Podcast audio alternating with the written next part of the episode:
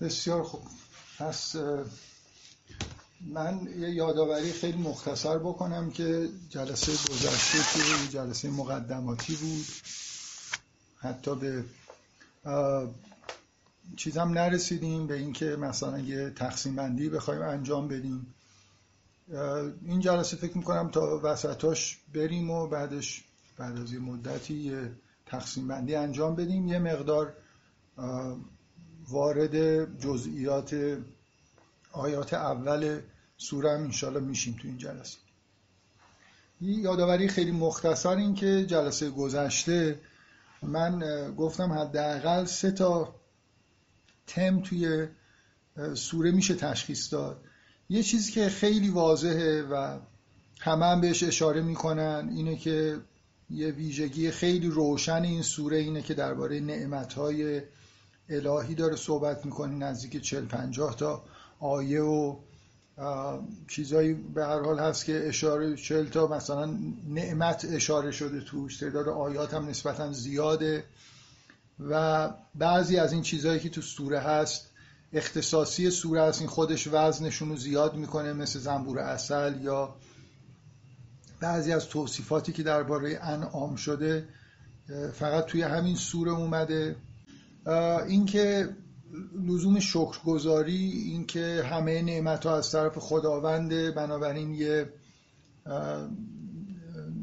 در واقع باید اعتقاد به توحید داشت و اینا، که این به هر حال یه تم اول بود که در موردش صحبت کردیم. تم دوم که من گفتم که به هیچ وجه قابل صرف نظر کردن نیست اینه که دوگان این نعمت‌های تکوینی نعمت‌های تشریعی هستند، دقیقاً به این معنا که خداوند پیامبران فرستاده، قرآن نازل شده، شریعت نازل شده و ما در واقع اگه خداوند یه سخت افزاری ساخته، به ما غذا داده، چیزهایی در طبیعت هست که زندگی ما رو راحت میکنه و نعمت هستن که جنبه سخت افزاری دارن، نرم افزار کاملی هم برای اینکه زندگی بکنیم و رشد بکنیم و خودمون رو برای جهان آخرت آماده بکنیم هم به ما داده شده. مسئله فقط اخطار و انذار درباره وجود جهان بعدی نیست، مسئله اینه که شیوه زندگی متناسب با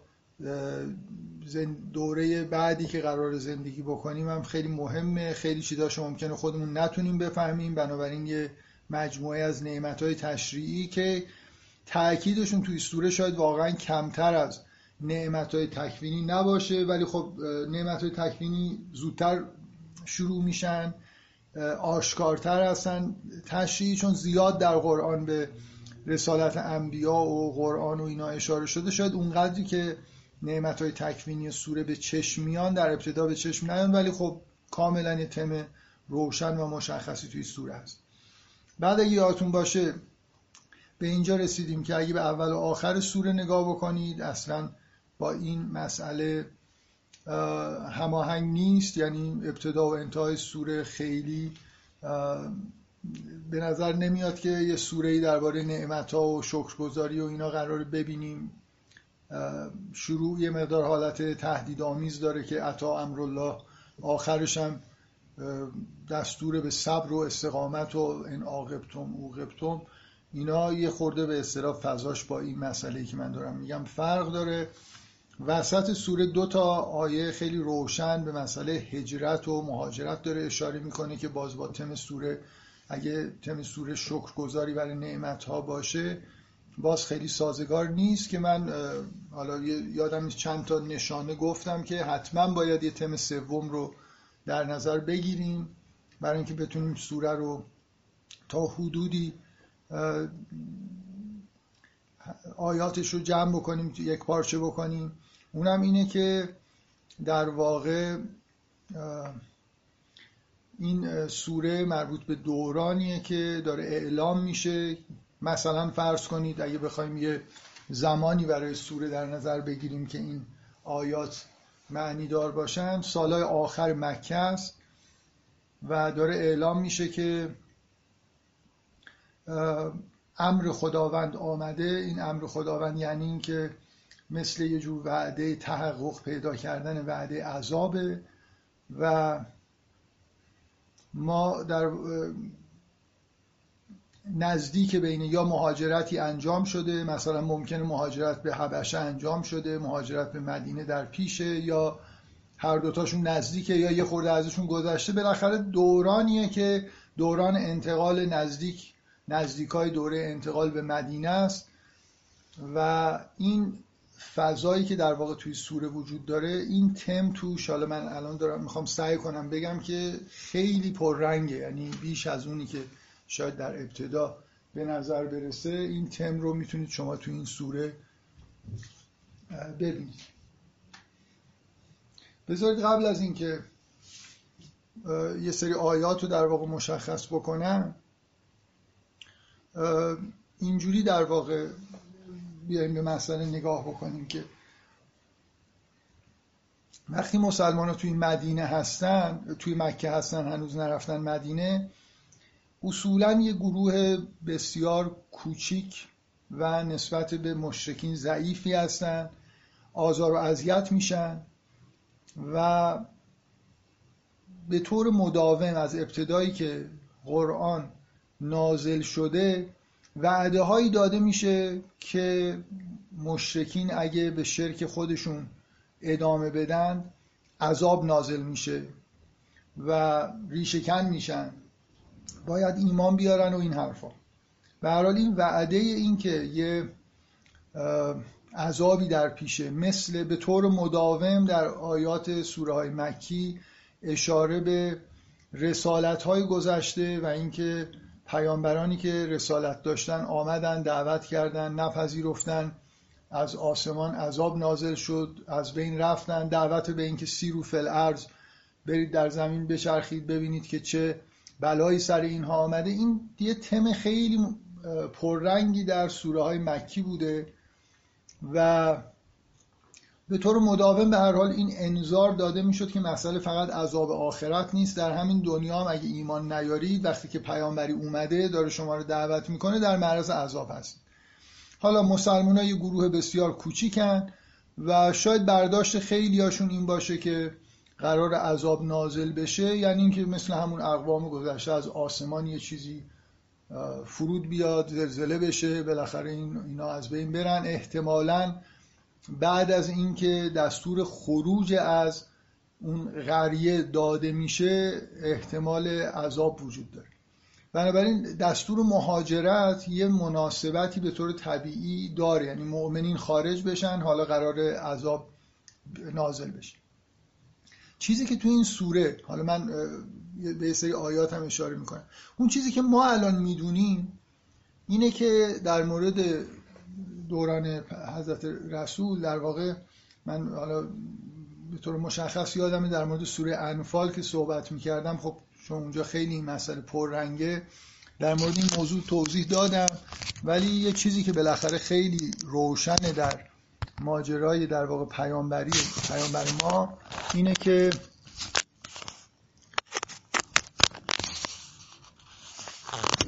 که عذابی که در واقع نازل شد همون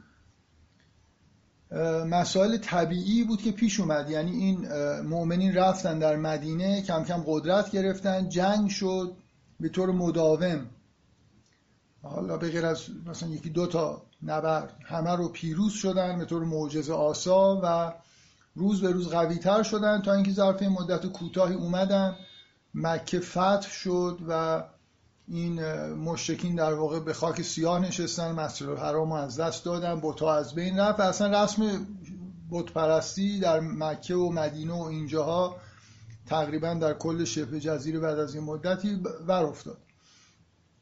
بنابراین حالا که ما اینو میدونیم، سوره رو وقتی داریم نگاه میکنیم و میخونیم میفهمیم که یعنی اتا امر الله فلا تستعجلوه، یعنی اینکه این قطعی شد. مثلا یه قومی هستن، پیامبرشون اومده، تا یه مدت اینا رو دعوت کرده، فرصت داشتن، هی بدرفتاری کردن، ایمان که نیاوردن، هیچی، بیشتر اذیت و آزار کردن مؤمنین رو، به یه جایی رسیده که قطعی شده که دیگه اینا دچار عذاب میشن، یعنی هدایت نخواهند شد و بنابراین به زودی در واقع میگه فلا تستعجلوا، ممکنه چند سال طول بکشه که همینجور شد، چند سال طول کشید تا اینکه اون عذاب به طور نه از آسمان توسط همین گروه مؤمنین در واقع با جنگ ها و برخوردهایی که پیش اومد نازل شد. الان که این سوره رو شما میخونید از اولش در واقع اینجوری میتونید بفهمید که ماجرا چیه، یعنی چه ارتباطی وجود داره بین دستور مهاجرت با این عطا امرالله. این که یعنی مثل در این سوره انگار این آگاهی که چه اتفاقی قراره بیفته وجود داره. قراره که مؤمنین از اینجا برن در مدینه، اونجا یه جامعه دینی تشکیل بدن و بعد پیروز بشن و برگردن و اینا در واقع به نوعی نابود بشن، بت پرستی نابود بشه. این تم سوم خیلی، حالا من سعی میکنم بگم که چقدر پررنگ دیگه، شاید نه فقط این که اول و آخر سوره است، به طور مداوم در درون سوره به غیر از اون مسئله دستورات مهاجرت به این تم برمیگردیم که لازمه بهش توجه بکنیم. فکر میکنم اینو یه مقدار روشن بکنم دیگه مسئله خاصی نمیمونه که بخوایم، میتونیم بریم دوباره از اول سوره قطعه ها رو مشخص بکنیم. این نکته‌ای که در واقع توی این سوره وجود داره میشه اینجوری گفت که با توجه به اینکه ما میدونیم که این سوره یه سوره مکیه و به احتمال بسیار زیاد قبل از حتی مهاجرت به مدینه، مهاجرت همه مؤمنین به مدینه صورت گرفته، به نظر میاد هنوز با مشرکین در حال دیالوگ هستن و اونا یه چیزایی میگن، مثلا تهمت میزنن، جواب میگیرن. فضا اینجوریه که فضای بحث بین مؤمنین، یعنی ارتباط مؤمنین در واقع با مشرکین زیاده. با توجه به این نکته یه نوع حالت پیشگویانه در واقع توی این سوره وجود داره دیگه، نه فقط اینکه شرک از بین میره، اینکه این مهاجرت زمین ساز میشه برای اینکه شرک از بین بره، اینا همه در واقع توی این سوره به نوعی هست. بذارید قسمت های از این سوره که لازمه در واقع بهش توجه بکنیم که من مربوط به این تم میشن. یه جایی در سوره بعد از اینکه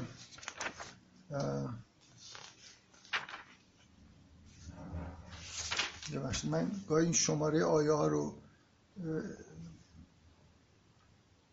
این آیه هایی که مثلا از آیه 45 که میگه افامن الذین مکروا السیئات ان یخسف الله بهم الارض او یأتیهم العذاب من حیث لا یشعرون، آیا اینایی که کارهای بد میکنن ایمن هستن از اینکه خداوند اینا رو در زمین ببره یا عذاب از یه جایی که فکر نمیکنن بهشون نازل بشه، او یأخذهم فی تقلبهم فما هم بمعجزین، یا همینطور که در رفت و آمد هستن یه بلایی سرشون بیاد، او یأخذهم علی تخوف فإن ربکم لرؤوف رحیم. یه مدل سوم این که هی اتفاقای بد براشون بیفته، هی بترسن، یه چیزی بشه که دچار دلهره و ترس بشن، میگه او یأخذهم علی تخوف، مثل اتفاقی که مثلا برای فرعونیان میافتاد که موسی و بنی اسرائیل رو رها بکنن، هی یه بلاهایی سرشون میومد به تدریج، فإن ربکم لرؤوف رحیم. این آیاتو که میخونید اگه الان یه آدم، یه مؤمن هوشیاری در مکه بود، هنوز این اتفاقا نیفتاده بود و ازش میپرسید که احتمالاً کدومی که از این سه نوع بلای ناگهانی یا این بلاهای تدریجی قرار نازل بشه، فکر میکنم از لحن این آیات باید حدس میزد یا شاید مطمئن میشد که مدل سوم، برای خاطر اینکه بعدش میگه فإن ربکم لرؤوف رحیم، مثل اینکه این یکی داره یه جور مهر تایید میخوره که رحمت و رأفت پروردگار الان انگار حاضره و اینا دوچاره همچین بلایی خواهند شد. دقیقاً ببینید این آیات آیاتی هستن که بعد از اون والذین هاجروا فی الله من بعد ما ظلموا، آیه 40 و 41 که حرف از مهاجرت زده میشه، این آیات میان که آیاتی هستن که نحوه اینکه بالاخره اینا منتظر باشن که یه بلایی قرار سرشون بیاد در واقع گفته میشه. یه قسمتی که بسیار به این مربوط میشه به این تم، اون بخشی از این آیاتی که نسبتاً به طور مفصل و هیچ جای قرآن دیگه همچین چیه، این هم جزو مشخصات این سوره شاید بشه گفت پررنگه، چون تقریباً هیچ جا به غیر از یکی دوتا اشاره به این موضوع وجود نداره. اونم مسئله زنده به گور کردن دخترهاست.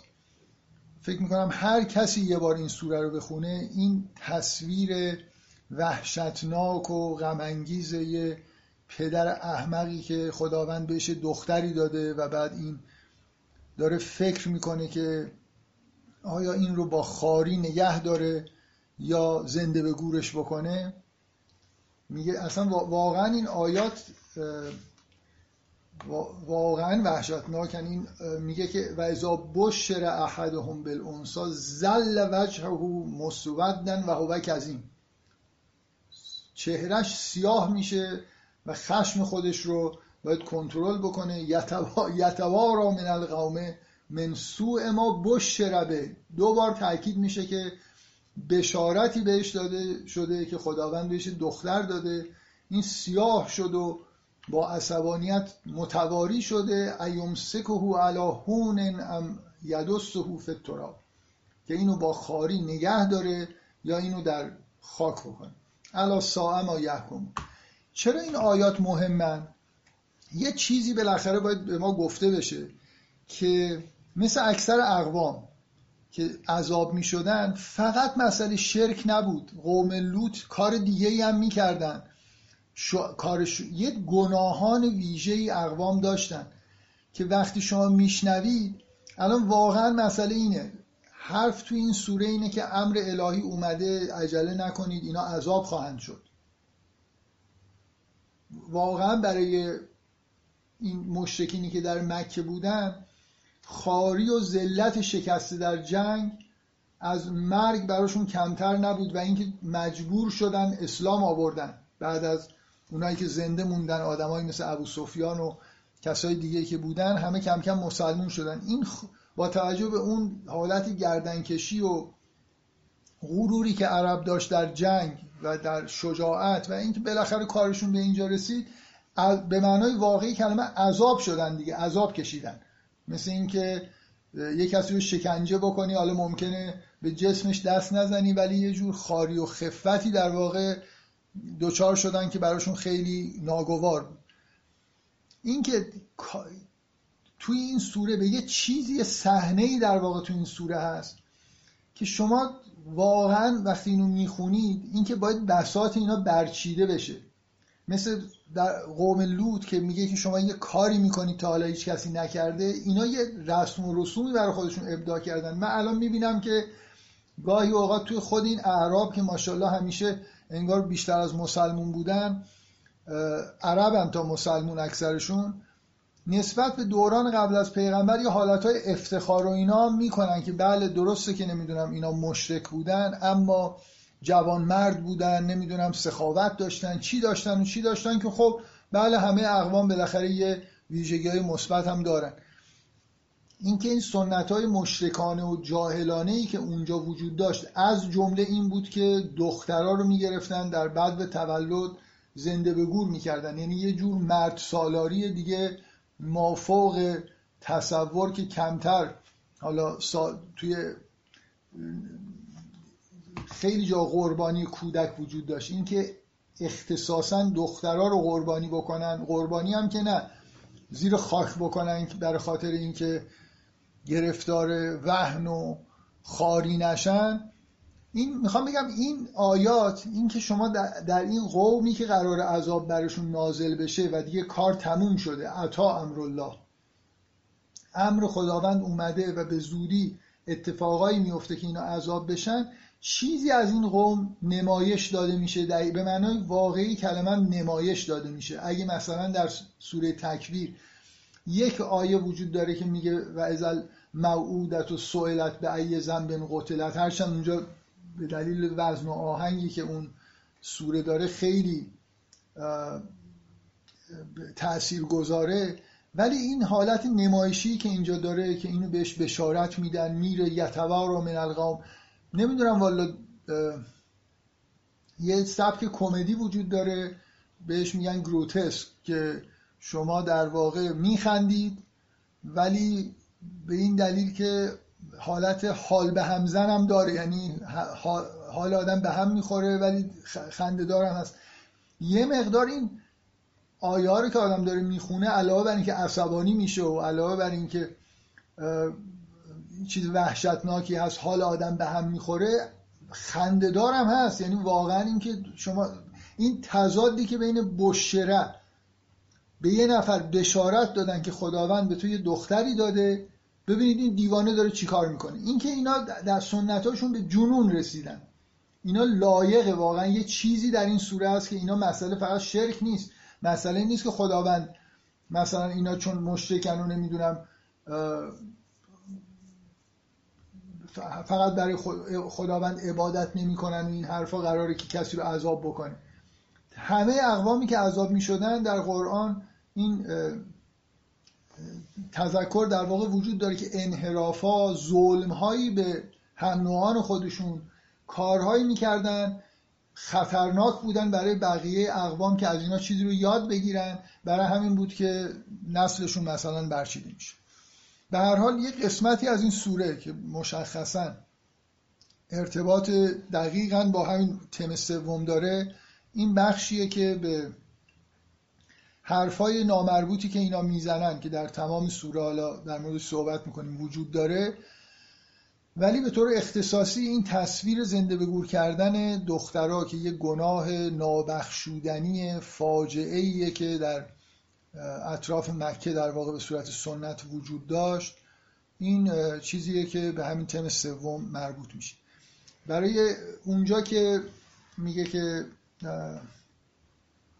و ازال موعودت و سئلت به ای ذنب قتلت، از دختران زنده به گور شده پرسیده میشه که به چه گناهی کشته شدید، اینجا شما بعد از این تصاویر که میاد یه آیه هست که میگه ولو یؤاخذ الله الناس بظلمهم ما ترک علیها من دابه ولکن یؤخرهم الی اجل مسمى، اگه خداوند مردم رو برای خاطر این ظلمی که میکنن مورد مؤاخذه قرار بده، جنبنده‌ای بر زمین باقی نمیمونه. این دقیقاً ادامه در واقع همون تصویر وحشتناکیه که یه قومی کارشون به جایی رسیده که یه همچین گناه بزرگ وحشتناکی رو در واقع مرتکب میشن. بنابراین اینا لایق عذاب هستن، لایق اینن که یه بلایی سرشون بیاد و به نوعی تو این سوره انگار این زمینه هم داره توسط بعضی از آیات مخصوصا این آیه فراهم میشه. این آیه‌ای که میگه که بعد از همین داستان آدمی که پدری که میخواد دختر خودشو زنده به گور کنه، این آیه با این لحن اینکه ما ترک علیها من دابه، جنبنده‌ای به غیر از انسان کل حیات، یعنی حیات در زمین لایق اینه که نابود بشه برای خاطر گناهایی که مردم میکنن، ظلمهایی که میکنن، خب از جمله همین تصویری که اینجا اومده. اون بخشی حالا قسمت‌های مهمتر به نظر من در واقع من میخوام سعی کنم بهتون نشون بدم که این سوره همین جور که پیش میره به غیر از آیات اولیه وقتی که شروع میشه از نعمت‌ها گفته میشه، همینطور که به سمت انتهای سوره میرید این تم سومه که در واقع لحظه به لحظه پررنگتر میشه. یه جایی که دیگه این نعمت‌ها از جایی که مخصوصا همین جایی که من هفته جلسه گذاشتم بهش اشاره کردم که مؤمنین، خداوند شروع میکنه به مؤمنین دستورات اخلاقی حداقل دادن. شما از اینجایی که میگه آیه 90 که ان الله یأمرکم بالعدل والاحسان و ایتاء ذی القربی و ینها عن الفحشاء والمنکر والبغی، تا حالا این نزدیک یه صفحه مثلا طول میکشه که عهد خودتون رو نگه دارید، قسم ها رو نشکنید و این حرفا. کم کم ببینید اینا تلیعه اون چیزی، اون حسی که میخوام براتون ایجاد بکنم اینه، اینا تلیعه ظهور امت جدیده، اینا تلیعه ظهور شریعت جدیده. از اینجا انگار شروع میشه کم کم دستورات اخلاقی مثل شبیه به دستورات 10 فرمان. ببینید از اینجا که شما در واقع الان در احتمالاً در اواخر دوران مکه یا شاید حالا حتی اوایل مدینه با جمعی از مؤمنین سر و کار داریم که هنوز سوره بقره نازل نشده، دستورات خاص و ویژه شریعت جدید نیومده، به معنای واقعی کلمه امت جدیدی، امت دینی جدید تشکیل نشده. مسلمان‌ها فکر کنید هنوز دارن به سمت بیت المقدس، به سمت قبله یهودیا نماز میخونن. تو شرایطی هستیم که داریم نزدیک میشیم به این که مهاجرتی صورت بگیره و کم کم یه امت مستقل دینی تشکیل بشه. واقعا اگه این فضای اصلی سوره نحله، یعنی مهمتر از اینکه اونا قرار عذاب بشن، اینکه مقدمات تشکیل امت داره به وجود میاد، بناش داره گذاشته میشه که اینا مربوط به همون هجرت و مهاجرت از مکه میشه. بارها توی این سوره به طور غیر عادی کلمه امت تکرار میشه، حالا من به جزئیات بعداً اشاره میکنم، ولی این دستورات، از این جایی که این دستورات اخلاقی میان کم کم شما این فضا رو احساس میکنید. دستورای اخلاقی دارن میان، بعد به تدریج شما میبینید ببینید به این آیه دقت بکنید، میگه و اذا بدلنا آیتا مکان آیتن والله اعلم بما ينزل و قالوا انما انت مفتر. یعنی چه آیه‌ای رو اگه جایی آیه‌ای بذاریم میگن که انما انت مفتر. من نکته‌ای که میخوام سعی کنم به شما نشون بدم اینه که به سمت انتهای سوره که داریم نزدیک میشیم، انگار بحث با ادیان داره شروع میشه. یهود سر و کله‌شون پیدا میشه، حرف روز شنبه میشه، آخرش این مسئله بازگشت مسلمین به ابراهیم صراحتاً ذکر میشه.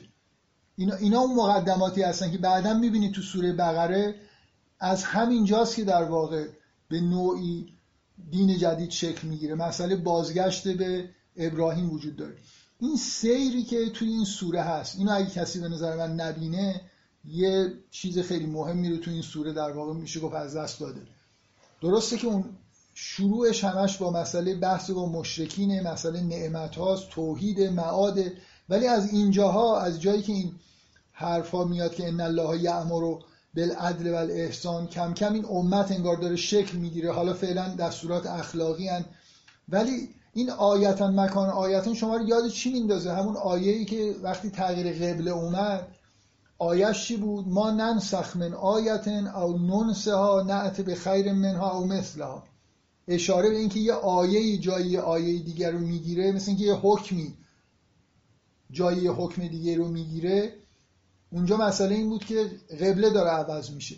اینجا مسئله چیه؟ مسئله اینه که کم کم شریعت چیزهایی داره گفته میشه. تا اینجا این دستورات اخلاقی همون مثل 10 فرمان دستورات اخلاقی همه ادیان هستن، اما در ادامه شما یه حکم دارید. یه دونه حکم توی این سوره هست و به آخرای سوره که نزدیک میشید، حکم این که انما حرم علیکم المیتة و الدم و لحم الخنزیر و ما اهل لغیر الله به. حکم این که شما حرام شد بر شما مردار و خون و گوشت خوک. آیا یهودیا همین شریعت رو دارن؟ نه. آیا حرامای اونا ایناست؟ نه. این یه حکم جدیدیه، بنابراین از نظر اونا این افتراست. این مسئله این که آیه جای آیه دیگر داره میگیره، یعنی احکامی وجود داشته برای یهودیا، حالا مسیحیا که اصلا یه مقدار زیادی در واقع از شریعت فاصله گرفتن، از شریعت یهود، حالا بخشش به دستور حضرت مسیح بود، بخشش هم به نظر میاد که بعضی از مراسم و حالا کارهایی که میکنن هم از خودشون در آوردن. چیزی که در واقع اینجا در انتهای این سوره داریم به سمتش میریم اینه که مسئله پیدا شدن این امت جدید همراه با شریعت جدید، آیاتی داره جای آیات دیگر رو میگیره و از الان از اینجا بحث از افتراست. بحث میخوام بگم کم کم به آخر سوره که نزدیک میشید فضا از بحث با مشرکین کم کم داره به بحث با اهل کتاب، یعنی همون چیزی که تو سوره بقره و آل عمران و اینایی که بعد از امت جدید بعد از مهاجرت مسلمان‌ها دارن از جایی که درگیر با مشرکین هستن نقل مکان میکنن به جایی که درگیر با اهل کتاب بیشتر خواهند بود تا مشرکین در مدینه. و امت جدید که تشکیل بشه فقط مسئله دیگه مشرکین نیستن، مسئله اینه که یهود و نصارا مشکل پیدا میکنن با این جمع. شاید یهود و نصارا در مکه از اینکه یه نیروی جوان جدیدی بر علیه مشرکین که دشمن در واقع یهود و نصارا به نوعی بودن و یهود و نصارا اینا رو خارج از دین حساب میکردن و گناهکار میدونستن و بالاخره بهشون خوب نگاه نمیکردن، اینکه نیروی جوان جدید با شعار توحیدی و اخلاق و اینا به وجود اومده تو مکه، شاید بعدشون نمیومد که درگیر شدن با مشرکین، مثل اینکه مشرکین یه دشمن دیگه‌ای پیدا کردن. اما وقتی اینا برن تو مدینه ادعا بکنن که ما یه امت جدیدیم، دین جدید داریم، شریعت جدید داریم از طرف خدای موسی، خدای ما همون خدای موسی و عیسی و ابراهیمه، ولی ما گوشت خوک و این سه تا چیزو نمیخوریم، حج میریم، نمیدونم یه ما روزه میگیریم، از همه مهمتر این که حرمت شنبه رو نگه نمیداریم، دین الهی هستیم از طرف خدای موسی اومدیم ولی حرمت شنبه رو نگه نمیداریم، حرمت یک شنبه رو نگه نمیداریم، فقط نماز جمعه میریم، اونم در آینده فرقه هستن اونم نمیرن. مسئله اینه که ببخشید این پرانتزه از این پرانتزهای چیزو ربطی به سوره نداشت، اینکه ما بالاخره یه چیزی جانشین شنبه و یک شنبه توی دین اسلام شد، اونم مسئله جمعه و نماز جمعه بود که خیلی مسئله حساسیه دیگه، که نمیشه شما دینتون ابراهیمی باشه یه روز در هفته یه کاری نکنید. بالاخره اگه به شدت و حدت شنبه نیست یا یک شنبه کلیسا رفتن نیست، بالاخره مسلمان ها باید یه جایی برن، اینجوری نمیشه. حالا من واقعا ببخشید این پرانتز خیلی بزرگ داره میشه، شدیداً اینو من بهتون اخطار میکنم که جمعه یه کاری باید بکنید. حالا نماز جمعه اگه نمیتونید بخونید، یه کاری باید جایگزین نماز جمعه و آیینی برای جمعه داشته باشید، ولی اینکه من در آوردی خودتون در بیارید، نمیشه جمعهتون مثل روزهای دیگه باشه.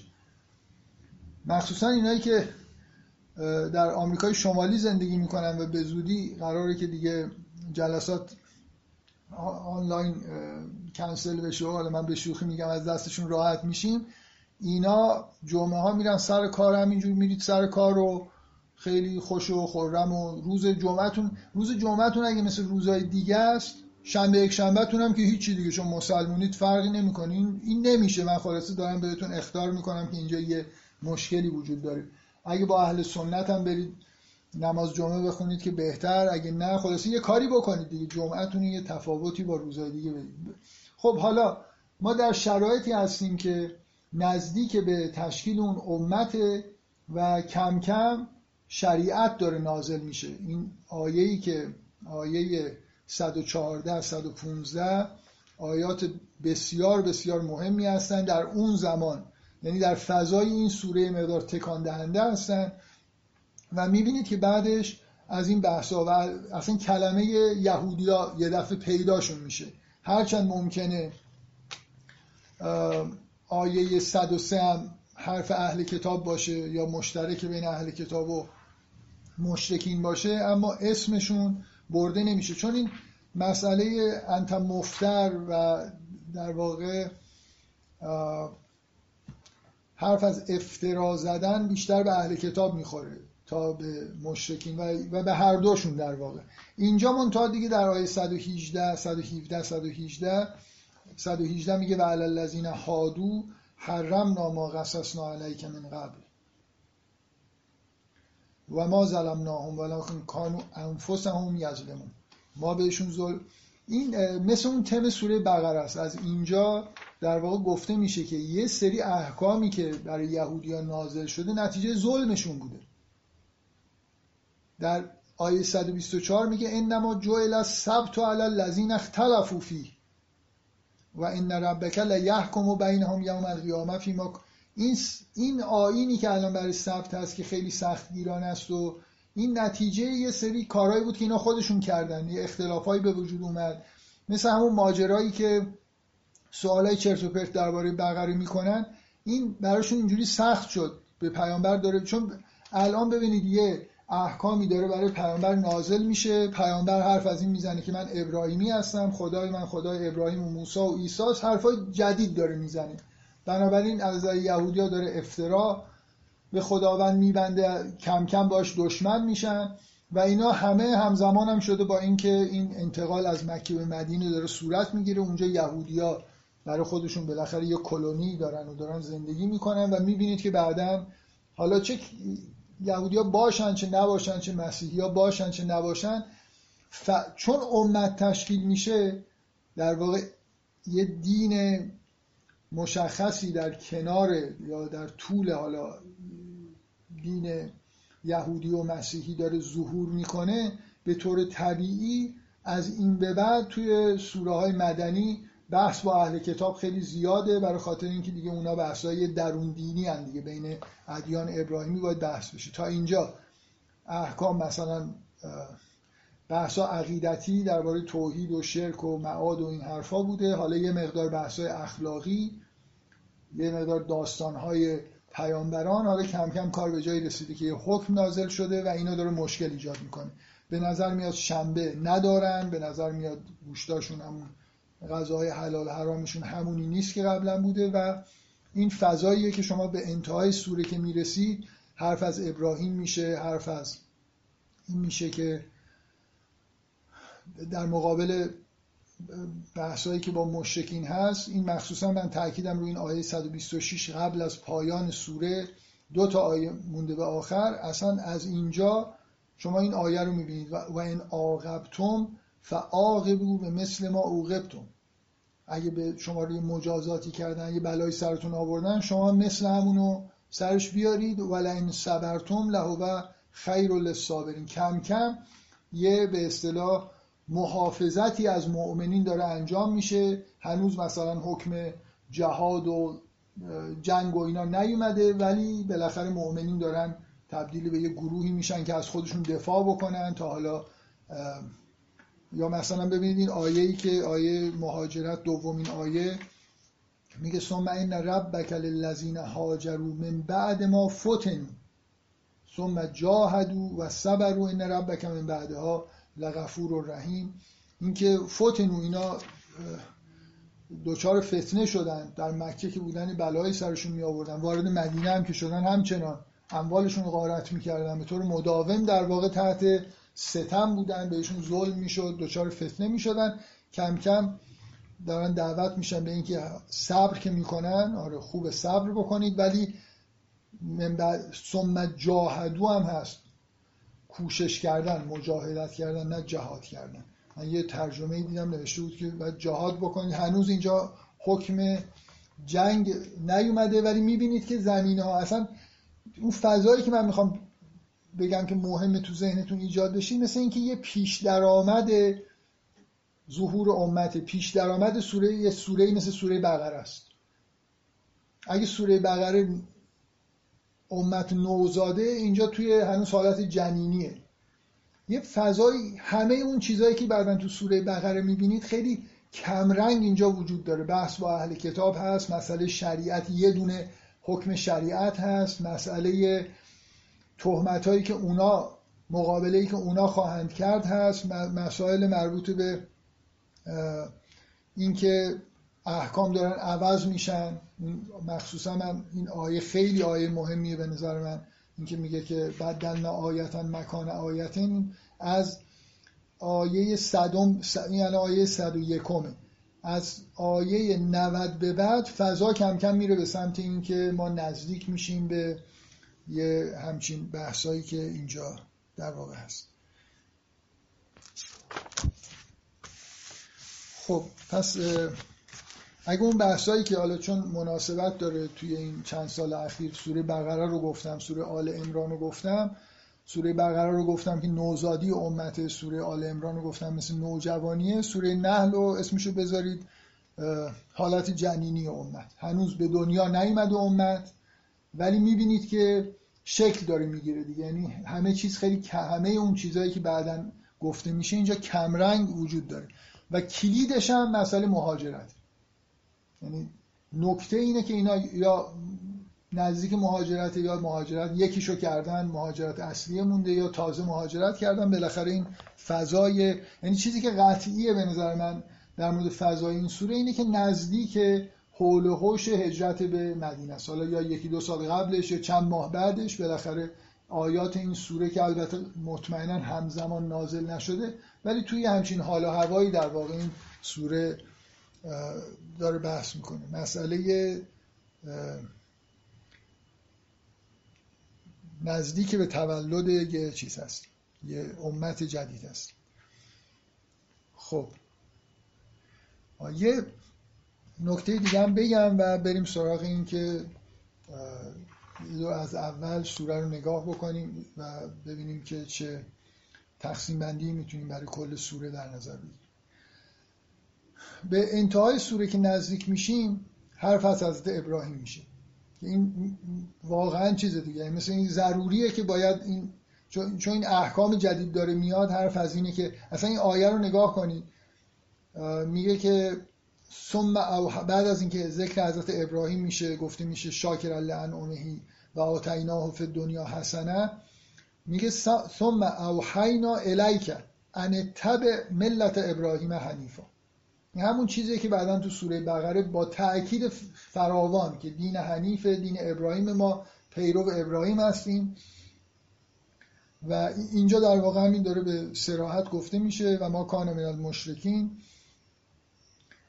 بعد من قبل از اینکه بحث رو تموم بکنم میخوام روی این نکته تأکید بکنم که آیه 125 میگه ادعو الی سبیل ربک بالحکمت والموعظه الحسنه، به راه پروردگار خودت دعوت کن، بالحکمت والموعظه الحسنه. همه چیز، ببینید سوره به صراحت گفته که دیگه عذابی داره نازل میشه و این حرفا، همچنان حرفی که به پیامبر داره زده میشه اینه که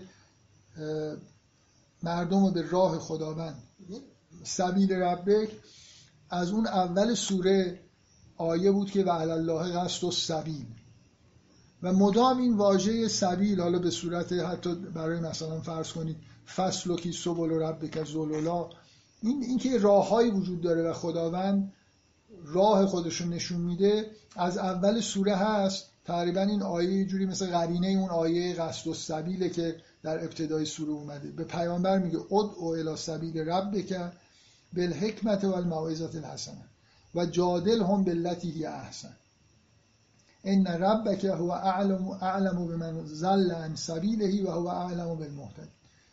پیامبر دعوت میشه که مردم رو دعوت بکنه به راه پروردگار با حکمت، موعظه حسنه و جدال احسن، جادلهم باللتی هی احسن، مجادله احسن. من نکته‌ای که میخوام بگم اینه که شما مثلا حافظ خیلی این عادت رو داره که وقتی که یه مثلا شعری میگه خودش میدونه که خیلی شعر خوبی گفته، گاهی اون آخرش یه چیزی درباره شعر خودش میگه. مثلا این شعر بسیار زیبایی که میگه آهی بزن راهی بزن که آهی بر ساز آن توان زد، شعری بخوان که با آن رطل گران توان زد، بر آستان جانان گر سر توان نهادن، گلبانگ سربلندی بر آسمان توان زد.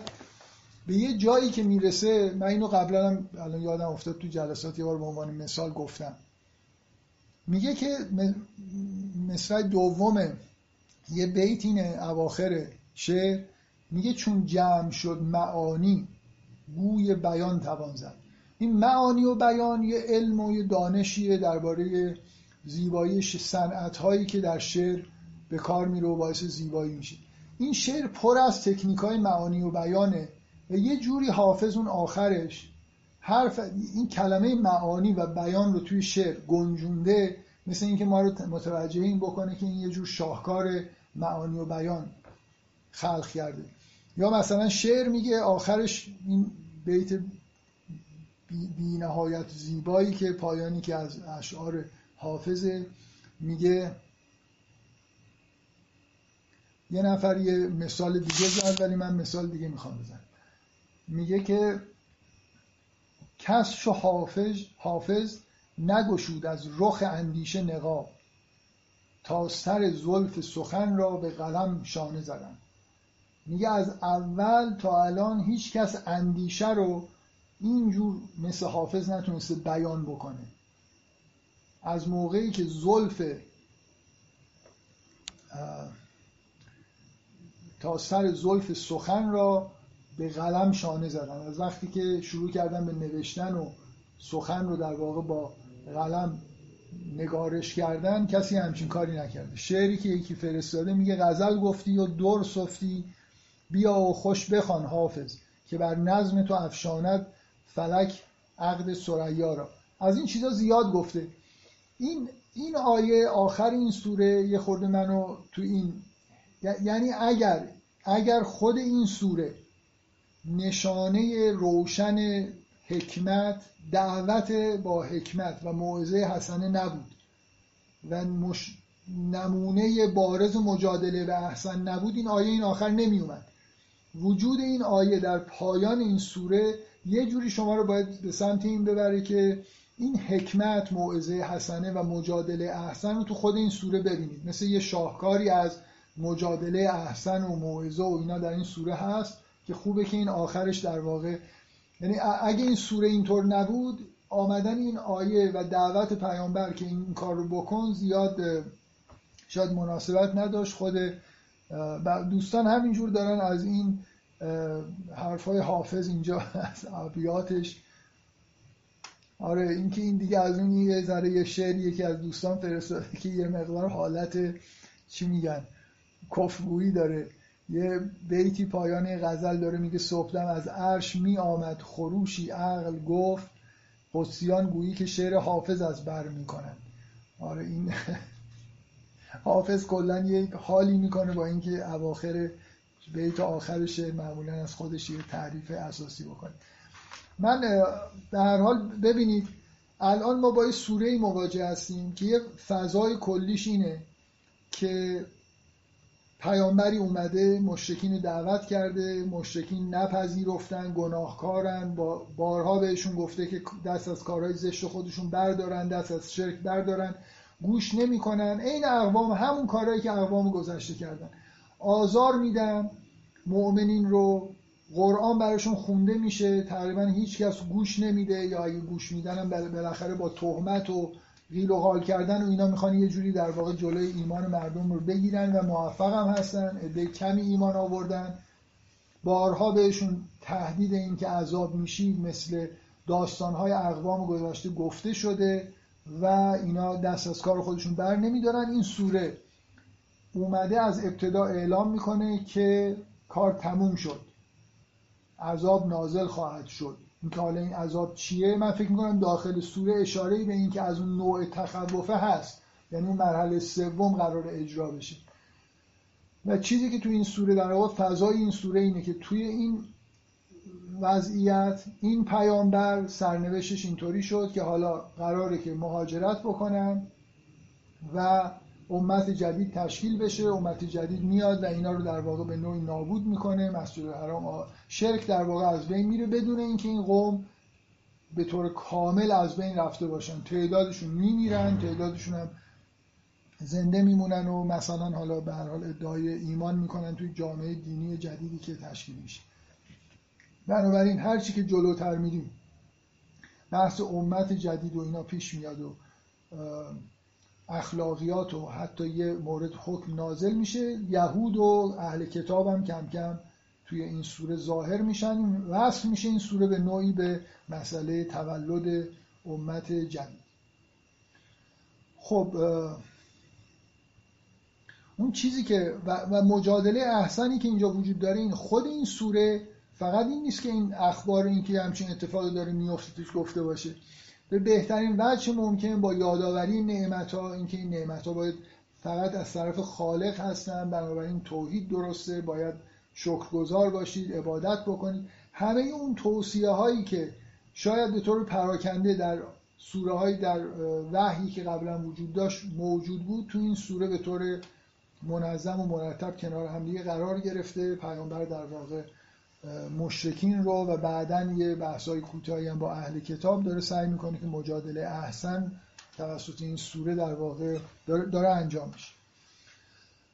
خب حالا این فضای کلی، بنابراین اون بخش ذکر نعمت‌ها که تو این سوره خیلی بارز و روشنه جزو اون موعظه مجادله احسن و موعظه است که بخش قابل توجهی از این سوره رو در واقع دربر گرفته. اون بخش مربوط به عذاب کم رنگ‌تره، یعنی اونو باید یه مقدار دقت بکنید که از این اول که شروع میشه این عطا امرالله میاد، بعد این چجوری توی سوره کم کم داره پیش میره، سوره به کجا داره میره.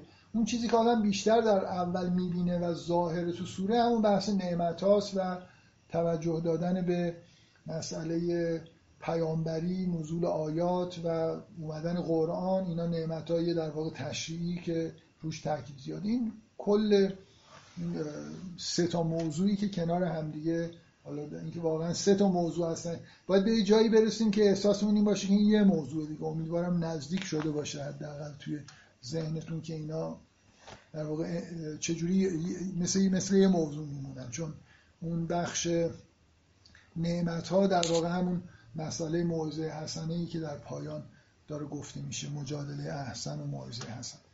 خب اگه بخوایم یه تقسیم بندی انجام بدیم، الان که این حرفا رو من زدم فکر میکنم یه چیزای روشنی داریم، یه چند تا مایلستون بهش میگن، یه چیزایی که بذاریم خارج از این که ببینید شما وقتی که دارید میخونید موضوع عوض میشه، خب میگید یه قطعه جدیده، گاهی لحن آیات یا ممکنه اون تگ اندای حالتی داشته باشن، اون قافیه ها تغییر بکنه، آدم احساس بکنه که وارد یه فضای جدیدی میشه. گاهی اوقات تکرار یه آیه، مثل یه آیه اومده یه چیزی گفته میشه، دوباره برمیگردیم به اون آیه اول، مثل اینکه یه پرانتزی بسته میشه.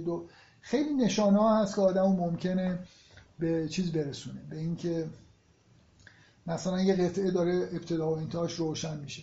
با این حرفایی که من زدم میخوام بگم که یکی این آیه 41-42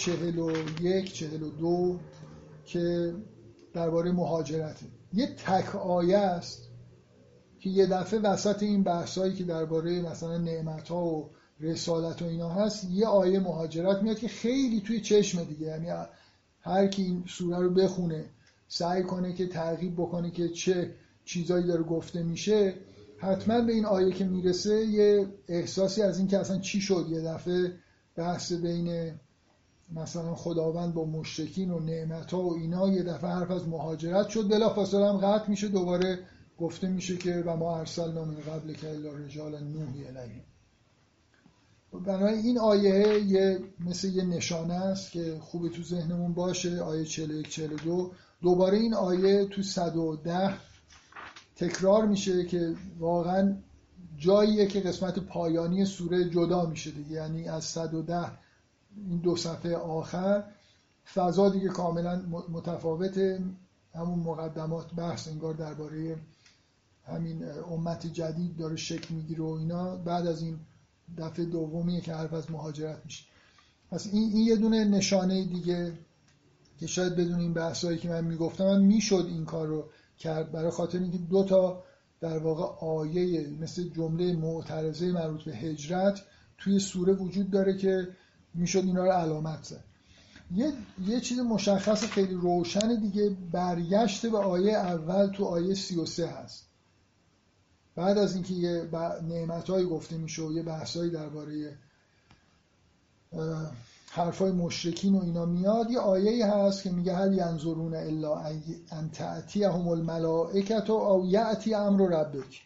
این تکراره در واقع برگشتن به دو آیه اول خیلی نشانه روشنیه که اینجا مثل اینکه یه چیزی داره تموم میشه، یه فصل جدیدی شروع میشه. اینا نشانه‌های ظاهری. حالا از تقسیم بندی به طور متعارف، یعنی از روی معنی آیات بخوایم بکنیم، من همینطور همیشه در مورد تقسیم بندی گفتم، الانم تاکید میکنم هیچ چیز قطعی وجود نداره، یعنی تا حدودی همین حرفایی که من دارم میزنم یه خورده تقسیم بندی رو کوچیک‌تر بزرگتر بکنیم هم میشه. یه مقدار ذوق و سلیقه است دیگه، بالاخره از کجا تا کجا رو مثل یه قطعه در نظر بگیرم.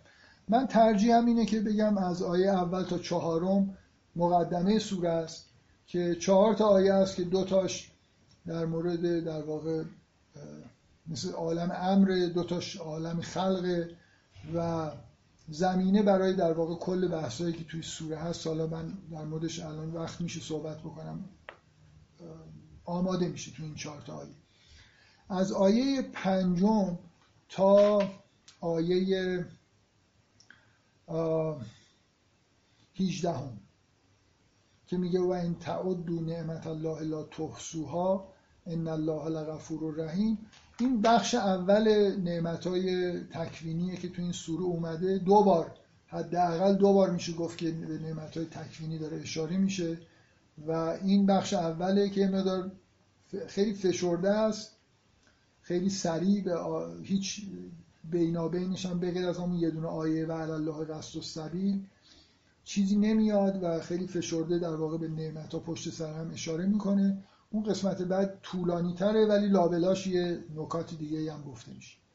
اصلا این بخش اولین قطعه‌ای که خیلی روشن توی سوره وجود داره از آیه 5 تا آیه 18 که دقیقاً هم این آیه 18 میگه و ان تعدوا نعمت الله لا تحصوها ان الله لغفور رحیم. مثلا که تموم شد دیگه، نعمت‌های رو گفتیم، خیلی بیشتر از این هم هست، اگه بشمارید به آخرش نمیرسید.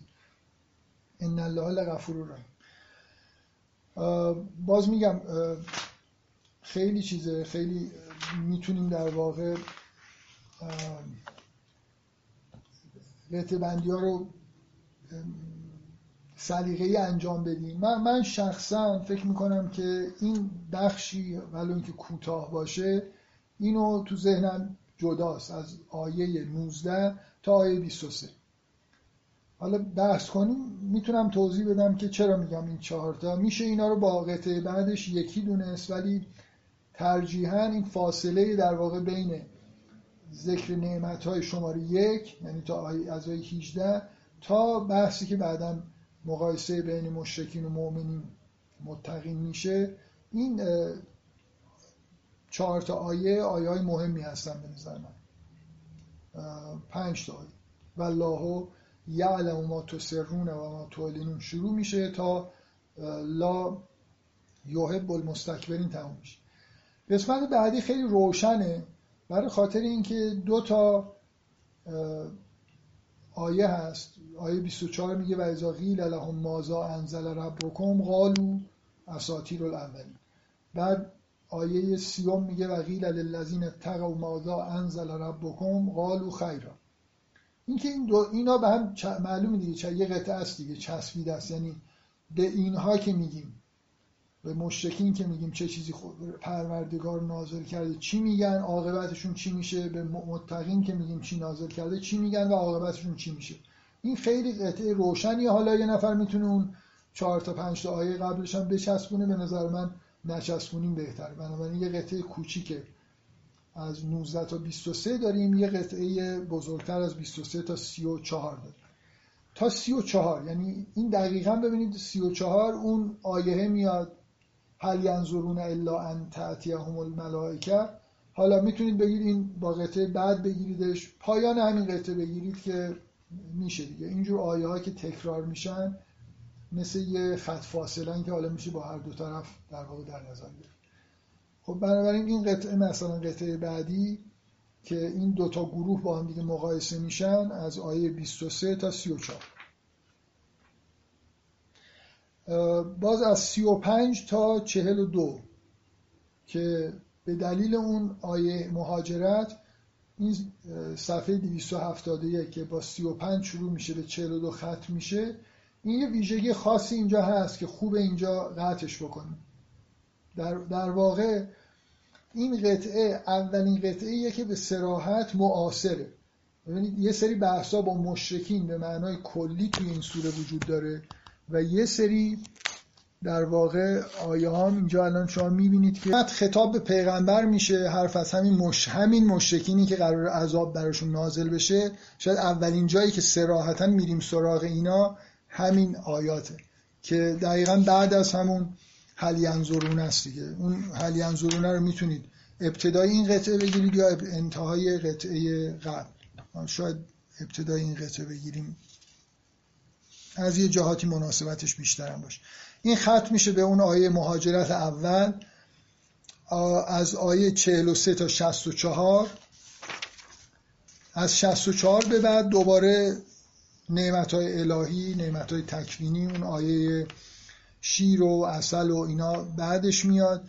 این آیه 43 تا 64 در واقع یه قطعه است که باز اینو میشه قطعه‌های کوچیک‌تر تقسیم کرد، ولی من فکر می‌کنم همینجوری که در واقع میشه گفت که همون بحث نعمت‌های بحث تشریع دیگه، فرستادن انبیا و مجدداً اون تصویر فاجعه آمیز چیز که در انتهای این قطعه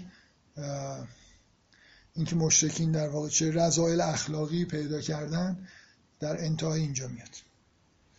بعد آیه 65 تا 80 حدوداً شد 83 قسمت دوم نعمت‌های تکوینی با یه نکاتی که داخلش هست، مخصوصاً دوتا تمثیلی که داخل این قسمت هست که یه جوری از بقیه بخشای این قطعه ممکنه جدا باشه. من حالا همه رو سرهم میگم، یه قطعه در نظر بگیریم، میشه سه قطعه کرد، قبل از تمثیل و بعد از تمثیل.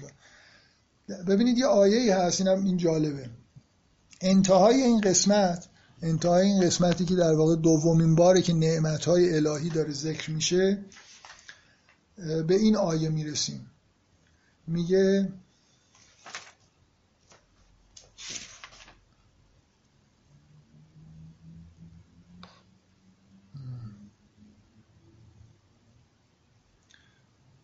هشتاد و چهار میگه که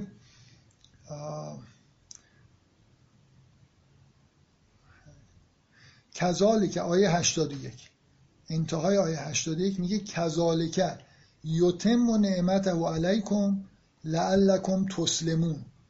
این در حالی که داره میگه که اینجوری نعمت ها رو تمام کردیم، ذکر نعمت ها هم همینجا داره تموم میشه. یعنی آخرین جاییه که شما این نعمت های الهی که تو این سوره میدیدید با این آیه که میگه کذالک یتم نعمته علیکم، اینو در مورد چیزایی که تو خود آیه 81 هست، ولی یه جور یه حالت به اصطلاح چی میگن، یه صنعت شعری که مفهوم کلمه اتمام بالاخره اینجا اومده، اتمام نعمت هاست بر انسان، ولی اتمام نعمت های داخل این سوره هم هست. میگه فان تولوا فانما علیک البلاغ المبین یعرفون نعمت الله ثم ینکرونها و اکثرهم الکافرون. این در واقع تا مثلا آیه 81 یا 83 اینا رو بگیریم، یه قطعه ای که از 65 شروع میشه تا اینجا. بعد از آیه 84 وارد این قسمتی میشیم که حالا با یه مقدمه‌ای که درباره آخرته، حالا اونو جدا نکنیم، وارد این قسمتی میشیم که ان الله یأمر بالعدل والاحسان که ادامه پیدا میکنه. مثلا من اینجا نوشتم تا آیه 97 که میگه من عمل صالحا من ذکر او انثی، یه سری چیزای عدل و احسان و از چیزای اجتناب بکنید و اینکه لا تشتروا به عهد الله ثمنا قلیلا، آیه 95. 97 نهایتا میگه که من عمل صالحا من ذکر او انثی و هو مؤمن فلنحینه حیاتا طیبه، که اینا دستورالعملای وارد شدن به حیات طیبه است. ولنجزینهم اجرهم باحسن ما کانوا یعملون، که هم در این دنیا به حیات طیبه میرسیم، هم در اون دنیا به چیزی بهتر است.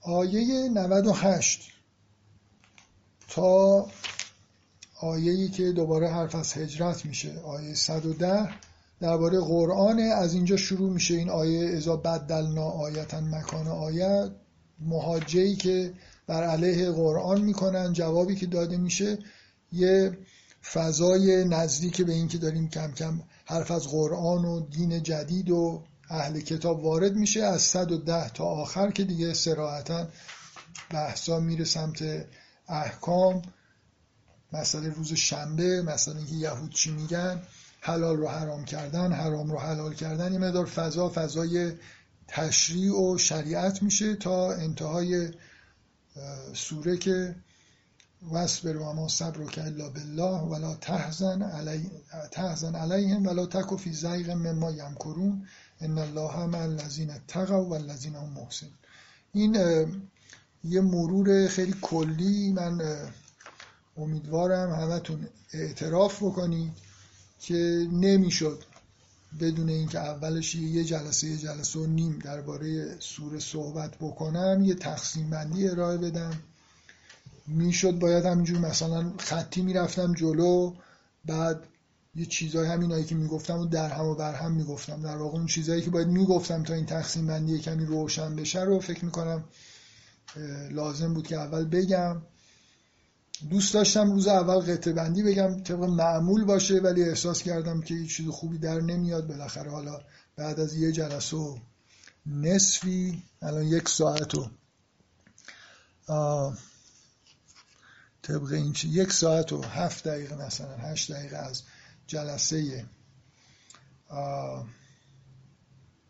دوم گذشته، ما تازه یه قطعه بندی از این سوره انجام دادیم. کسایی که بعدها این فایل رو گوش خواهند داد و میگن پیش خودشون فکر میکنن 1 ساعت و 8 دقیقه نبود و 1 ساعت و 6 دقیقه 5 دقیقه بود، این برای اینه که اون وسطش یه چیزی میفته رو از توی فایل در میارن و شما اونو نشنیدید که وسطش یه چیزایی شد که سانسور میکنن. آره این فایل رو شما سانسور شده بعداً گوش میدید، اینایی که آنلاین میان همشو میشنون. خب بریم سراغ الان دیگه. فکر کنم مشکلی وجود نداره که بدون اینکه من بخوام تعهدی بکنم که جلو و عقب نرم توی سوره. یه نفر نوشته همین که دارید میگیدم سانسور میشه. عجب آدمایی هستن اینا واقعا. آره خیلی خوب. من بدون اینکه تعهد بکنم که این خطی برم جلو، چون قطعا یه جاهایی به آیه های بعد یا حتی ممکنه به سوره دیگه نیاز داشته باشم، ولی فعلا هیچ مشکلی وجود نداره که از اول شروع کنیم دیگه. یعنی آیه اول رو بخونیم و بریم مثلا همین 4 تا آیه اول ببینیم چه چیزی میتونیم در موردش بفهمیم. من دفعه قبل به این اشاره کردم که این 4 تا آیه اول که تو 2 تا آیه اول کلمه امر دقیقاً اومده و دقیقاً توی 2 تا آیه بعد کلمه خلق اومده و این امر و خلق من نمیدونم از این سوره گرفتن، کلاً از قرآن گرفتن. این چیزی که خداوند چیزایی رو خلق کرده، سخت افزار به وجود آورده، امرم کرده که مثلا حالت نرم افزار داره که اینا چیکار بکنن، همه به امر خدا مطیع امر خداوند هستن. این وسط یه موجودی توی یکی از این کرات آسمانی زندگی میکنه که مطیع امر خدا نیست. البته ما میدونیم که فکر میکنه مطیع امر خدا نیست، ولی حالا بالاخره من یه نکته به نظرم رسیدنی یادداشت کردم که بگم، ولی اینکه ضروری نباشه برای درک سوره. اونم اینه که چون خیلی از این بحث‌های مربوط به تفاوت همین عالم امر و خلق و تشریع و تکوین و اینا توی جلسات قبل از این بحثا کردم و گاهی دیدم توی گروه نقد جلسات گفته میشه که اینا مثل اینکه بالاخره خیلی انگار فرقش روشن نیست و این حرفا. حالا بعضیا جوابایی که میدن به نظرم مشخصه که براشون روشنه. من این نکته ای حالا میخوام بگم، نه اینکه خدای نکرده بحثو بخوام ببرم سمت این که خیلی مفصل درباره این 2 تا تمایزاشون صحبت بکنم. میخوام به این نکته اشاره بکنم، شاید قبلا هم اشاره کرده باشم. اونم اینه که اون یه مقدار میخوام بگم از اینکه تم 1 و 2 رو اصلا دیگه جدا بکنیم. بگیم نعمت‌های تکوینی، نعمت‌های تشریعی، انگار یه حالتی که انگار جهان واقعا یه عالم امر هست، یه عالم خلق، اینا ماهیتشون با هم دیگه خیلی فرق داره. میخوام یه نکته اینجا بگم که یه ذره شاید مسئله رو پیچیده‌تر بکنه به جای ساده، ولی خب نکته بدی نیست. اونم اینه که ببینید شما مثلا به عنوان مثال شما در مورد این شاخه‌هایی که توی فلسفه وجود داره، یه شاخه متافیزیک داریم که درباره جهان بحث میکنه، درباره جهان چیزهایی که در جهان وجود دارن. بعد یه شاخه‌ای داریم به اسم اپیستیمولوژی، شناخت شناسی، این که درباره شناخت بحث میکنه، این که ما چه چیزی رو میتونیم بشناسیم، ما به عنوان شناسنده چطور میشناسیم، اصلا نالج یعنی چی، چه چیزی رو میتونیم ثابت بکنیم، چه چیزی رو نمیتونیم ثابت بکنیم. خب الان اگه یه نفر بگه که کدوم این دوتا مقدمه بر اون یکی هستن، خب شاید به نظر برسه که اول ما باید شناخت شناسی کار کنیم، ببینیم اصلا چی رو میتونیم بشناسیم، چی رو نمیتونیم بشناسیم، بعداً درباره جهان صحبت بکنیم. ولی یه جور دیگه اگه نگاه بکنید، خب این ذهن ما هم که در مقابل جهان قرار گرفته و این شناسنده‌ای که داره میشناسه یه جزئی از جهانه. یعنی شما اگه درباره ذهن دارید بحث میکنید که چه توانایی داره، چه جوری کار میکنه، دارید درباره جهان صحبت میکنید. همونطوری که الان در نوروساینس مثلا از این بحثا میشه ما چه جوری میشناسیم، ممکنه بشه آزمایش‌هایی تشخیص داد. بنابراین اپیستیمولوژی جزئی از متافیزیک باید حساب بشه، برای خاطر اینکه بالاخره این هم یه قسمتی از جهانه و برهمکنش مثلا دو بخش از جهان.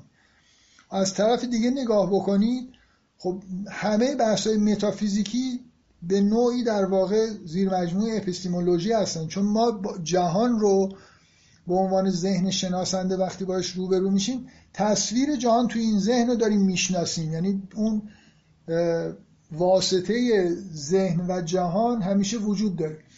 اینکه بالاخره بحث این که حالا این مقدمه یا دو جور میشه نگاه کرد، من این مثال رو ربط مستقیمی با این نداره بغیر از اینکه یه شباهت این شکلی وجود داره. من اگه بگم که خلق مقدمه بر امره، چرا؟ برای اینکه امر هم بالاخره خلق میشه دیگه، یعنی عالم امر هم مخلوقه، خلق شده.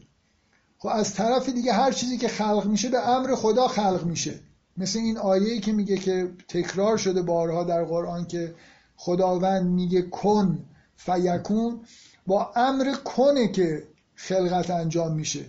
بنابراین امر و خلق یه جوری با هم دیگه اصلا قاطی هستن، یعنی از یه دید نگاه کنید از بالا امر خلق شده است، خلق هم امر شده است. بنابراین همه اینا نه اینکه تمایز ندارن، ولی اینجوری هم نگاه کردن انگار که جهان به دو بخش کاملا متمایز تقسیم شده هم شاید زیاد درست نباشه. یه چیز مشترکی بالاخره هر خود عالم امر مخلوق، به یه معنا عالم امر مخلوق، عالم خلق هم مأموره، به معنا اینکه امر شده تا خلق شده. میخواستم این نکته رو بگم که در عین جدایی در عین حال همه نسبتشون با خدا بالاخره یکی. یه نفر میگه مثل تقدم فضا یا زمانه، به عنوان شوخی شاید شبیه باشه ولی فکر نمی کنم. حالا خب این 4 تا آیه اول رو بخونیم، یه مقدار در موردش صحبت بکنیم، نکاتی هست که خوب گفته بشه. آیه اول که فکر میکنم تو تفاسیر به اندازه کافی استدلال پیدا بشه که من دفعه قبلم گفتم، به دلیل شباهتی که این آیه با آیات عذاب داره. من امیدوارم یادداشت کرده باشم بعضی از این آیات رو.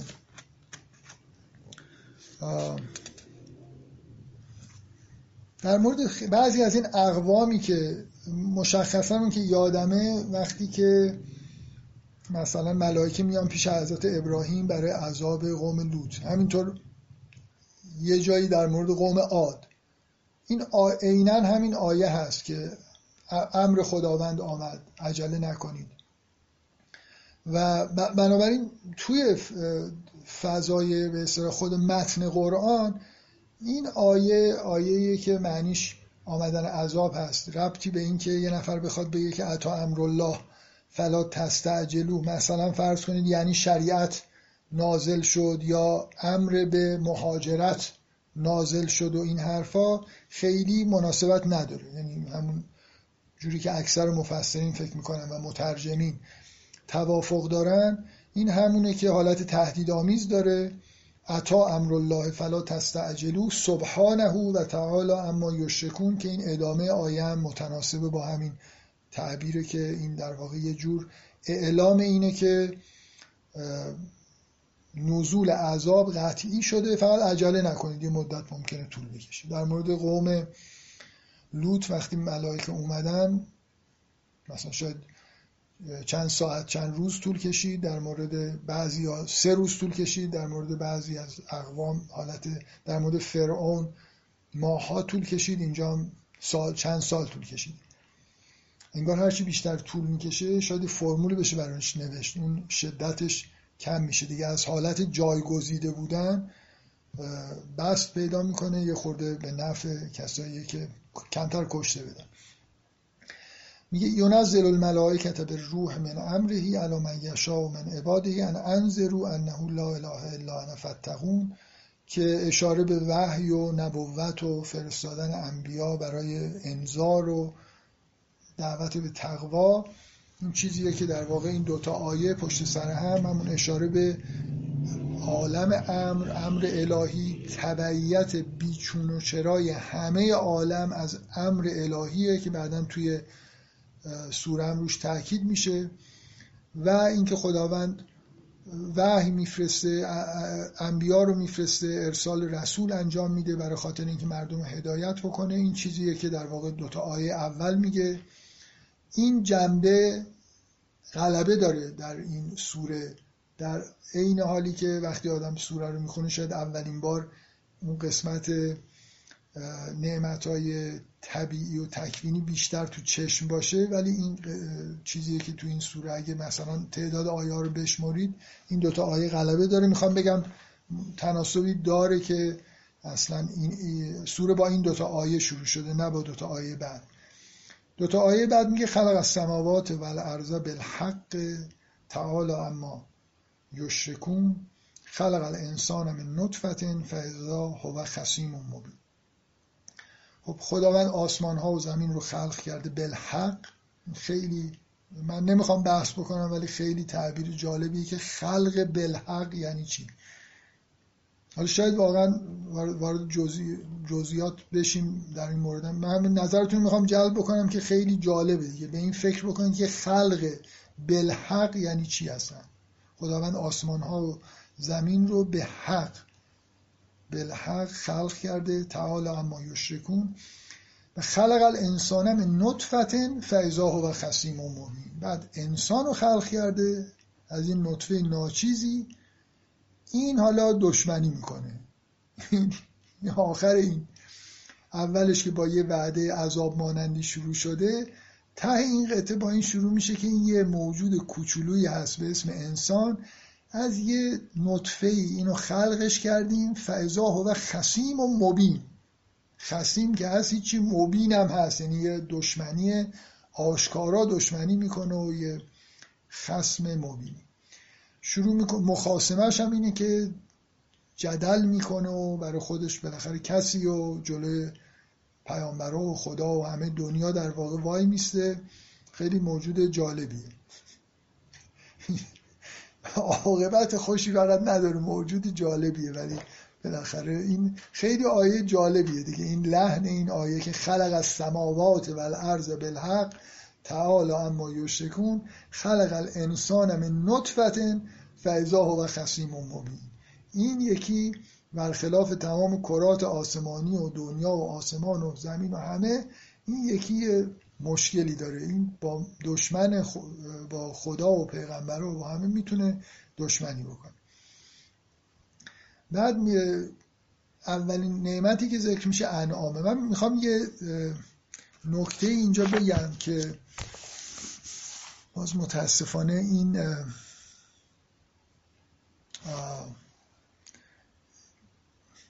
شماره بعضی از آیات رو از یه جایی به بعد نوشتم ولی اینجاها رو متاسفانه ننوشتم. حالا شاید یا از رو حافظه میگم یا میگردم پیدا میکنم.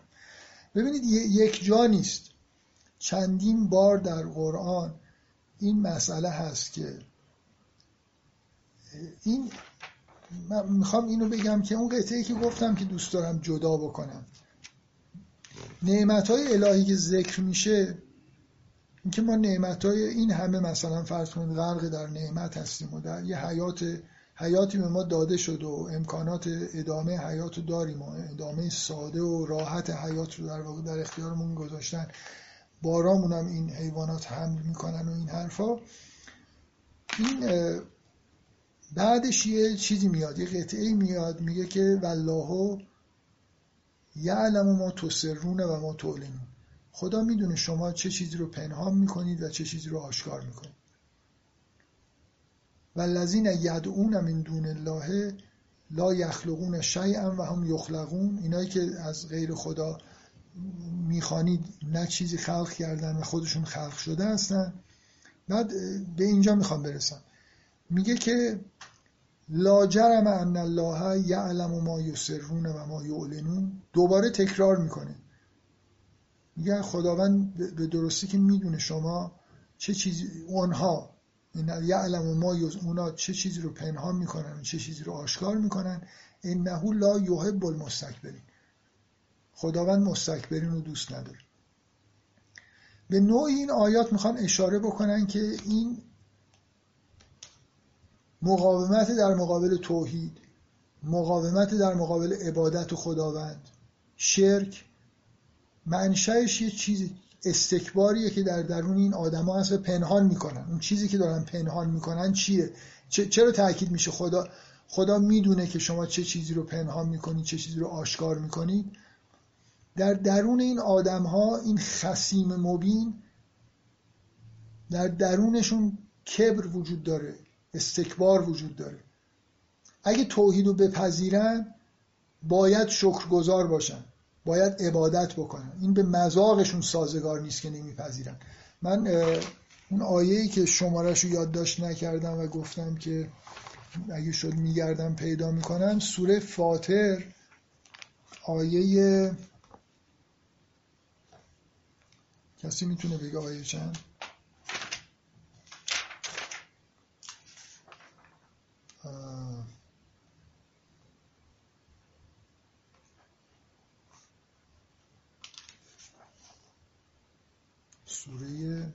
سوره غافر. من چرا کسایی که فکر کردن که تو سوره فاطر دنبال یه چیزی بگردن ازشون عذرخواهی میکنم. سوره غافر آیه، اینجایی که میگه که ان الذین یجادلون فی آیات الله بغیر سلطان اتاهم ان فی صدورهم الا کبر ما هم ببالغی فاستعذ بالله. کسایی که در آیات خدا مجادله میکنن غیر از این نیست که در سینه هاشون کبری هست که بهش نمیرسن. استکبار هم یعنی همون خواستن یه چیزی، یه کبری که انگار بزرگی خواستن، بزرگی که ندارید ولی بخواید که بزرگ باشید. یه کبری، یه چیزی در درون سینه، اون چیزی که پنهانه و خداوند میدونه، این استکباریه که در درون این آدما هست. شاید پنهان میکنن، آشکار نمیکنن، ولی خداوند اینو میدونه. این خصیم مبین بودن، مجادله کردن، خیلی جاها کلمه خصم و خصیم با مجادله اومده، اینجا صراحتا ذکر نشده ولی جای دیگه نگاه کنید هست. این که یه انسانی شروع به مجادله میکنه، حرف از توحید رو میخواد رد بکنه، رسالت انبیا رو رد میکنه، جلوی پیامبران میسه. یه نفر این غافر 56 رو فرستاد، من خوندم دید.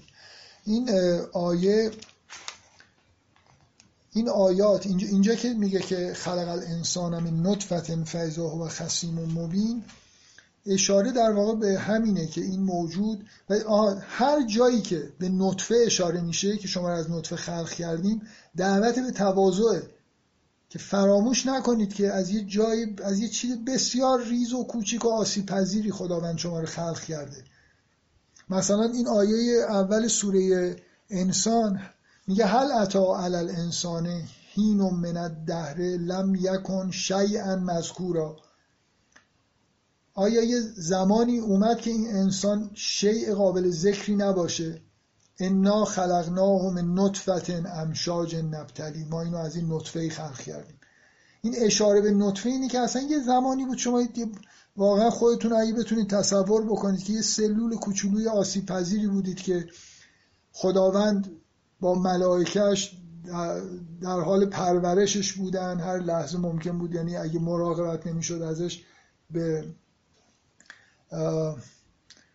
سرنوشت خوبی دچار نشه، یه همچین موجود کوچیک و ضعیفی حالا بزرگ شده، متولد شده، یه چند سالی هم گذشته، حالا تبدیل به موجودی شده که خصیم مبینه و این از نطفه شروع کردن تعارض داره، تناقض داره با این رفتار مستکبرانه و جلوی خدا وایستادن و منم کردنی که در انسان هاست و این چیزیه که باعث میشه که علاقمند به شرک بشن، نعمتهای خداوند رو شاکر نباشن و الاخر. میخوام بگم این آیه خلق الانسان من نطفه فاذا هو خصیم مبین، اولا از همینجا یه جور دعوت به تواضع هست و اینکه شکرگزاری انگار تواضع لازم داره، تذکر به اینکه از نطفه خلق شدید و خصیم مبین گفتنم ذهن شما رو آماده میکنه برای اینکه این نعمتایی که گفته میشه بعدشون حرفایی که اونا میزنن که حالت مخاصمه داره، نپذیرفتن، تهمت زدن، افترا زدن، در مقابل پیغمبر وایسادن، اونا همون چیزی در واقع شرح این خصیم مبین تو خود این سوره بعدن میاد. بنابراین این آیه چهارم یه زمینه‌ای فراهم میکنه برای اینکه یه همچین چیزی رو شما بعدن ببینید. یه نکته جالب که من فکر میکنم خوبه به اینم توجه بکنید اینه که همیشه بذارید اول یه تجربه شخصی جالب بهتون بگم که نتیجه سفر من به هندوستان بوده. شما همتون میدونید که هندیا برای گاو یه قداستی قائل هستن، ولی نمیدونم چقدر میدونید که چرا و حسشون نسبت به گاو چیه. یه خرافه‌ای همینجوری مثلا فرض کنید از آب و اجدادشون گفتن که گاو نمیدونم موجود خوبیه، گاو نکشید، گاو اذیت نکنید و این حرف. اینطوری نیست. در واقع توی نگاه هندوها به دنیا گاو یه موجود ایدئالیه، یه چیزی که یه چیز رشک برانگیزی در گاو وجود داره، حس تواضعی که نفع رسوندن به همه همراه با یه حس بردباری و صبر و تواضعی که در گاو هست. یه چیزی در گاو هست که مقدسه. انسان ها انگار باید از گاو الگو بگیرن و من میدونم چون گاو توی زبان ما فحشه، این حرفا ممکنه خنده‌دار به نظر برسه، ولی برای هندوها واقعا یه چیز ستایش آمیزی در گاو میبینن، در آرامشی که گاو داره، در این که همه چیز خودشو انگار به راحتی در اختیار دیگران میذاره، به راحتی شیرشو میدوشید، میبریدش، میارید، بار روش میذارید، کمترین مقاومت رو نشون میده. این حالت اهلی بودن، این یه چیز من اصلا نمیخوام. ببینید اینایی که دارم میگم با حالت این که خب چند هندوها چیز جالبی میفهمن، میخوام بگم اون چیزی که هندوها میفهمن چیه، یک چیز ستایش قابل ستایشی در گاو وجود داره از دیدگاه هندوها. مجسمه‌شو میسازن، به خودش واقعا احترام میذارن، برای خاطر اینکه انگار یه حس در عین قدرت، مسئله اینه گاو در عین قدرت فوق‌العاده زیادی که داره. خیلی ها تعجب میکنن که چرا این فرهنگ باستانی بشر اینقدر پر از گاوه، تمام اساطیر، افسانه ها.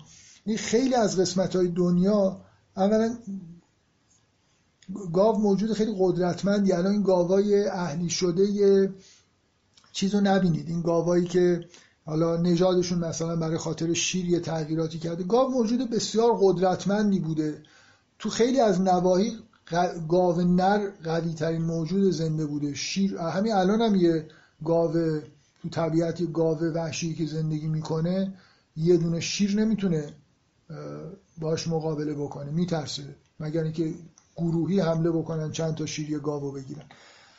گاو موجود قدرتمندیه که در عین قدرت متواضع خودشو در اختیار دیگران قرار میده. من با توجه به این تجربه‌ای که هند که رفته بودم، اینو واقعا نمیدونم، حالا در یکی از این معابدشون که رفته بودم، نه برای عبادت، برای سرکشی و اینکه یه حسی بهم دست داد که خیلی عمیق در واقع این چیزشون رو به نظر میاد فهمیدم دیگه، این احساس خیلی عمیقی که نسبت به گاو در هندویسم وجود داره. من چیزی که میخوام بگم اینه که چند بار در قرآن بحث از همین که اینا مستکبرن و تواضع و اینا که میشه، ذکر انعام هست. یعنی این چهارپایان مثل یه الگویی در مقابل این حالت خصیم مبین، انگار موجوداتی که خصیم نیستن، اصلا حالت دشمنی ندارن، این حالت به اصطلاح چیزی که در چهارپایان میبینیم که آرامن و رامن و خیر میرسونن بدون اینکه وحشی بودن درشون هست. حالا اینکه اینا رو من یه آیه‌ای تو قرآن هست که میگه که این انعام رو به دست خودمون رام کردیم و یه همچین خلق کردیم. من نمیخوام بگم، ولی چون بحث شد توی جلسه گذشته و توی گروه هم ادامه پیدا کرد، اینکه انعام و انسان‌ها در واقع این موجودات رو رام کردن، شاید اون آیه واقعا بشه اشاره به اینم دونست که اینکه در واقع انسان‌ها این کارو کردن، مثل اینکه دست خداوند بوده که این کارو کرده. من گفتم اگه کاریم رام کردن و انسان‌ها انجام داده باشن و از اولم گاو اینجوری خلق نشده باشه که شواهد اینو نشون میده، این ربطی به اصل ماجرا نداره. همونطوری که کشتی که ما ساختیم جزو نعمت‌های خداست، این موجودات رام زحمتکش و خوش اخلاقی هم که اطراف خودمون میدیدیم، حالا هنوزم ممکنه ببینیم، اینا هم همین ویژگی رو دارن، بالاخره نعمت‌های خداوند هستن. میخوام بگم یه مناسبتی بعد از اون بحث این که انسان از نطفه خلق کرده خصیم مبینه، ارجاع دادن به انعام داره. یادداشت نکردم ولی اگه نگاه کنید یکی دو جا این موضوع هست. مثلا تو همون سوره غافر بلافاصله بعدش، بذارید یه بار این سوره غافر دوباره بیارم، این تیکه رو براتون بخونم که دقیقاً بعد از اینکه این حرف کبر و اینا میشه، لخلق السماوات اکبر من خلق الناس، بعد این در ادامه اینا، البته خیلی نزدیک به اینجا نیست، ولی میگه که الله الذی جعل لکم الانعام لترکبوا منها و منها تاکلون، ذکر انعام هست. یه جایی هست که خیلی نزدیکه، فکر میکنم شاید سوره یاسینه، که خیلی این دوتا در پشت سر هم باز اومدن. اگه کسی پیدا کرد لطف کنه زودتر بگی. یاسین 71 میگه که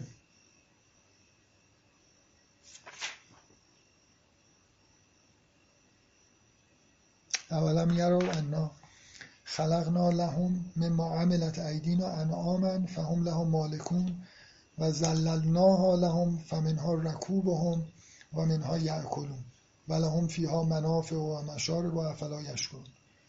بعد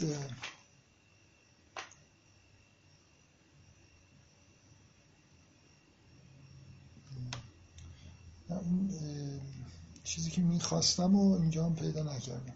یه جایی هست که همین مسئله ارجاع به خلق نطفه، فکر میکنم خلق از نطفه نزدیک به بعد آیه 77 میگه، یعنی این اونایی که خوندم تا آیه 73 بعد آیه 77 میگه اولم یرا الانسان انا خلقناه من نطفه فاذا هو خصیم مبین. اینجا اول در واقع ذکر انعام، بعد این بحث این که انسان برخلاف حالا بقیه موجودات خصیم مبینه، هیچ موجودی مثل انسان در واقع نیست. خب این 4 تا آیه اولو گفتم. حالا فکر کنم سوال بپرسید بهتره، وارد بخش نعمت‌ها نشیم. انشالله جلسه آینده میریم داخل سوره، همینجوری گشت و گذاری میکنیم. حالا یه نکات جدیدی هم پیش میاد که در موردش صحبت میکنم، ولی فکر میکنم اون فضای کلی رو که باید میگفتم و به یه جایی رسوندم. اگه کسی سوالی داره، نمیدونم الان وضع میکروفون ها چطوره، شما هر کسی بخواد میتونه میکروفونشو باز کنه یا باید از خانم مدیر اجازه بگیرید یا تایپ کنید، من نمیدونم. خانم مدیر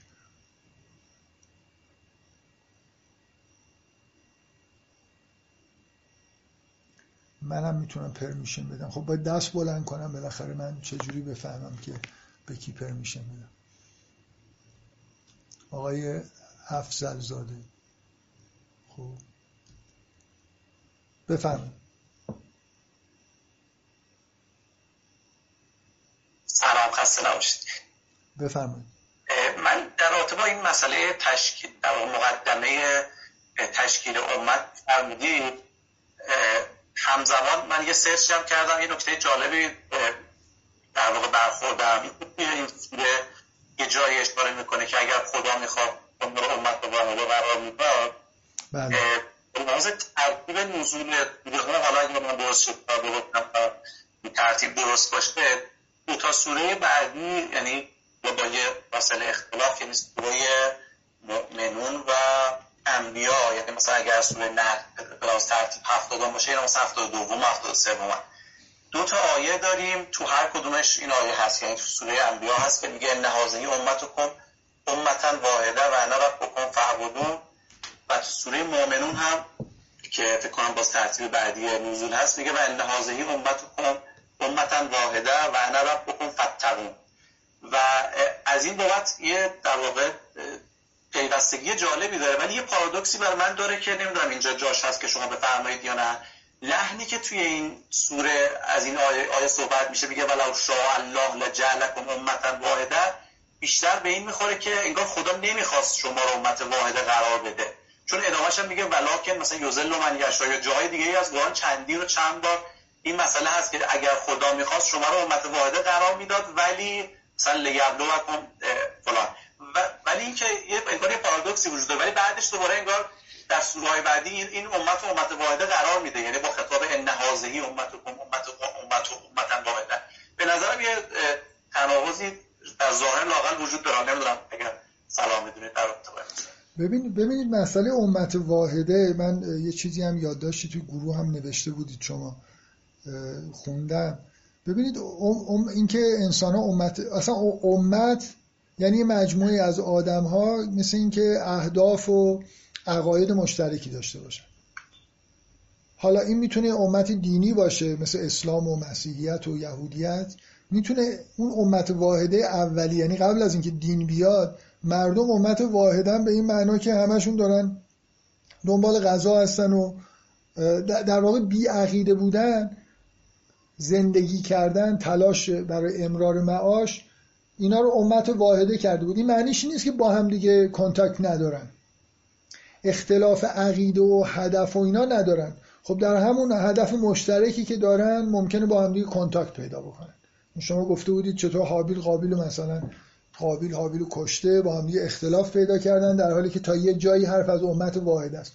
من امت واحده رو اینجوری میفهمم که بشر قبل از اینکه عقاید بیان و اینا رو از هم دیگه جدا بکنه، یه جوری امت واحده هستن، به این معنا که مثل همون که مثلا در جنگل دارن همه زندگی میکنن و در غار زندگی میکنن. انسان ما بهش الان میگیم مثلا انسان نخستین، قبل از اینکه حضرت نوح بیاد، نمیدونم حالا حضرت ادریس بیاد، یه آدمایی بیان دعوت بکنن، یه جور یه چیز وجود داره دیگه، یه حسی مثل سرخپوستا یه حالت شبیه امت واحده شاید داشتن، حالا یه مقدار پیشرفته تر.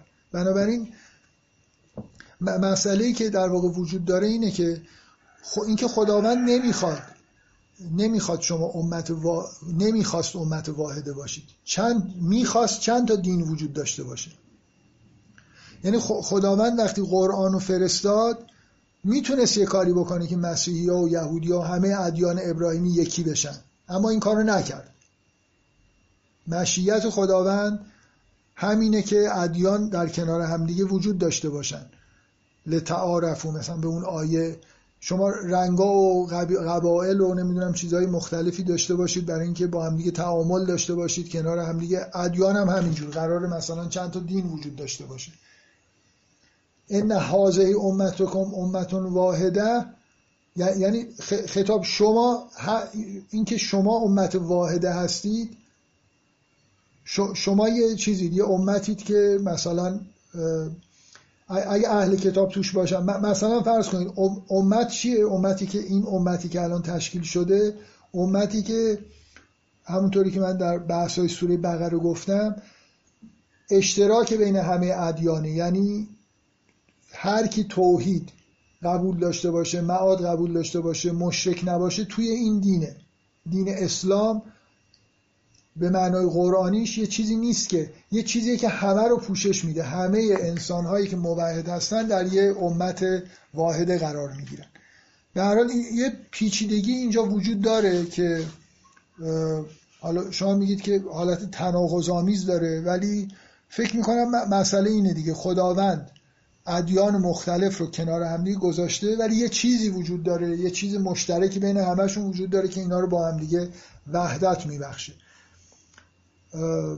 نمیدونم حالا چقدر توضیحاتم میخواد اینو، چون خیلی ارتباطی الان به بحث نداره، تو گروه صحبت کنیم. خواهش. باز من نمیدونم الان دوستانی دیگه ای که سوال دارن.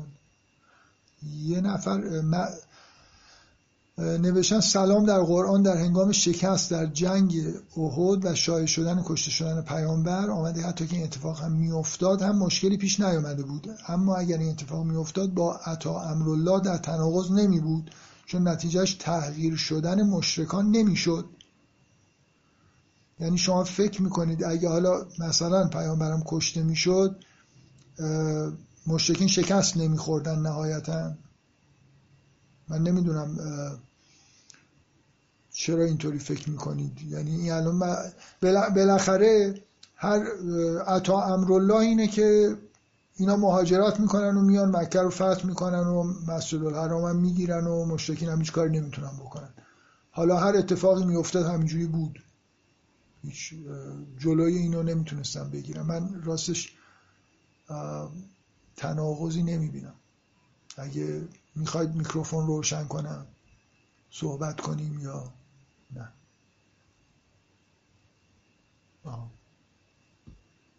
بفرمایید. سلام. من حالا شاید درست متوجه نشدم ولی برداشتم این بودش همین شکست خوردن مشرکان همون عذابی بود که بعد نازل می‌شده دیگه. حالا اگر اتفاقی می‌افتاد این بودش که مطمئن نشده که از می‌خوردن و این پیامبرم کشته می‌شد، اون وقت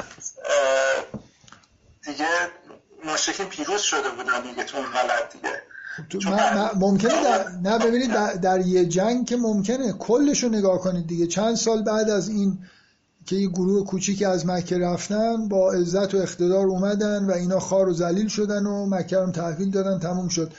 شما فوقش حالا مثلا اگه اون آیه رو اینجوری که شما میفهمید بفهمیم، معنیش اینه که پیامبر اگر کشته شده بودم این اتفاقا میافتاد. عطا امرالله یعنی این که مسلمین میان و شما رو از مسجد الحرام میندازن بیرون، هیچ کاری هم نمیتونید بکنید، در جنگا هم شکست میخورید. حالا ممکنه دو تا نبرد رو هم برده باشن، این وسط تناقضی نداره، یعنی ربطی به این چیزی که قابل جلوگیری نیست و عطا امرالله دیگه شده، فقط عجله‌ای نیست، یه خورده صبر بکنید. اینه که مؤمنین غلبه میکنن و مشرکین یا کشته میشن یا شکست میخورن و مکه رو تسلیم میکنن. این قابل اجتناب، این قابل اجتناب نبود. ممکنه حتی که پیامبرم حد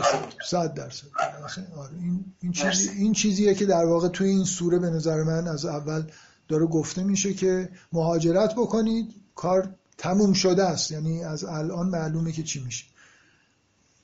خب خیلی صدا، ببخشید، من فکر کنم تموم کنیم جلسه رو. تو گروه حالا میشه بحث کرد دیگه. من تا حالا تو گروه جواب ندادم، ولی حقیقتش بعضی از موارد رو اگه احساس کنم که بهتره توی گروه جواب بدم، به کلاس کشیده نشه، جواب میدم. یعنی اگه چیزی جواب نمیدم فکر میکنم توی ادامه بحثا توی کلاس در موردش بحث میشه. الان نمیدونم چقدر از بحثای گروه راستش دربارش مستقیم یا غیر مستقیم صحبت کردم، ولی میشه بحثا رو توی گروه هم ادامه بدید و منم سعی میکنم شرکت کنم و یا توی کلاس بیام جواب بدم دیگه. الان نکته اینه که صداتون خیلی قطع و وصل میشه، به زحمت الان ضبط بشه. فکر میکنم کیفیت صدای شما خوب نیست. هر دو نفری که صحبت کردن همین اتفاق افتاد که صدای ذره حالت قطع و وصل داشت.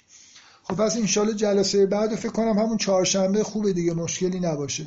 حالا اگه خواستیم تغییری بدیم همون تو گروه اعلام میشه. فعلا فرضمون همون 8:30 چهارشنبه باشه. فعلا خداحافظ.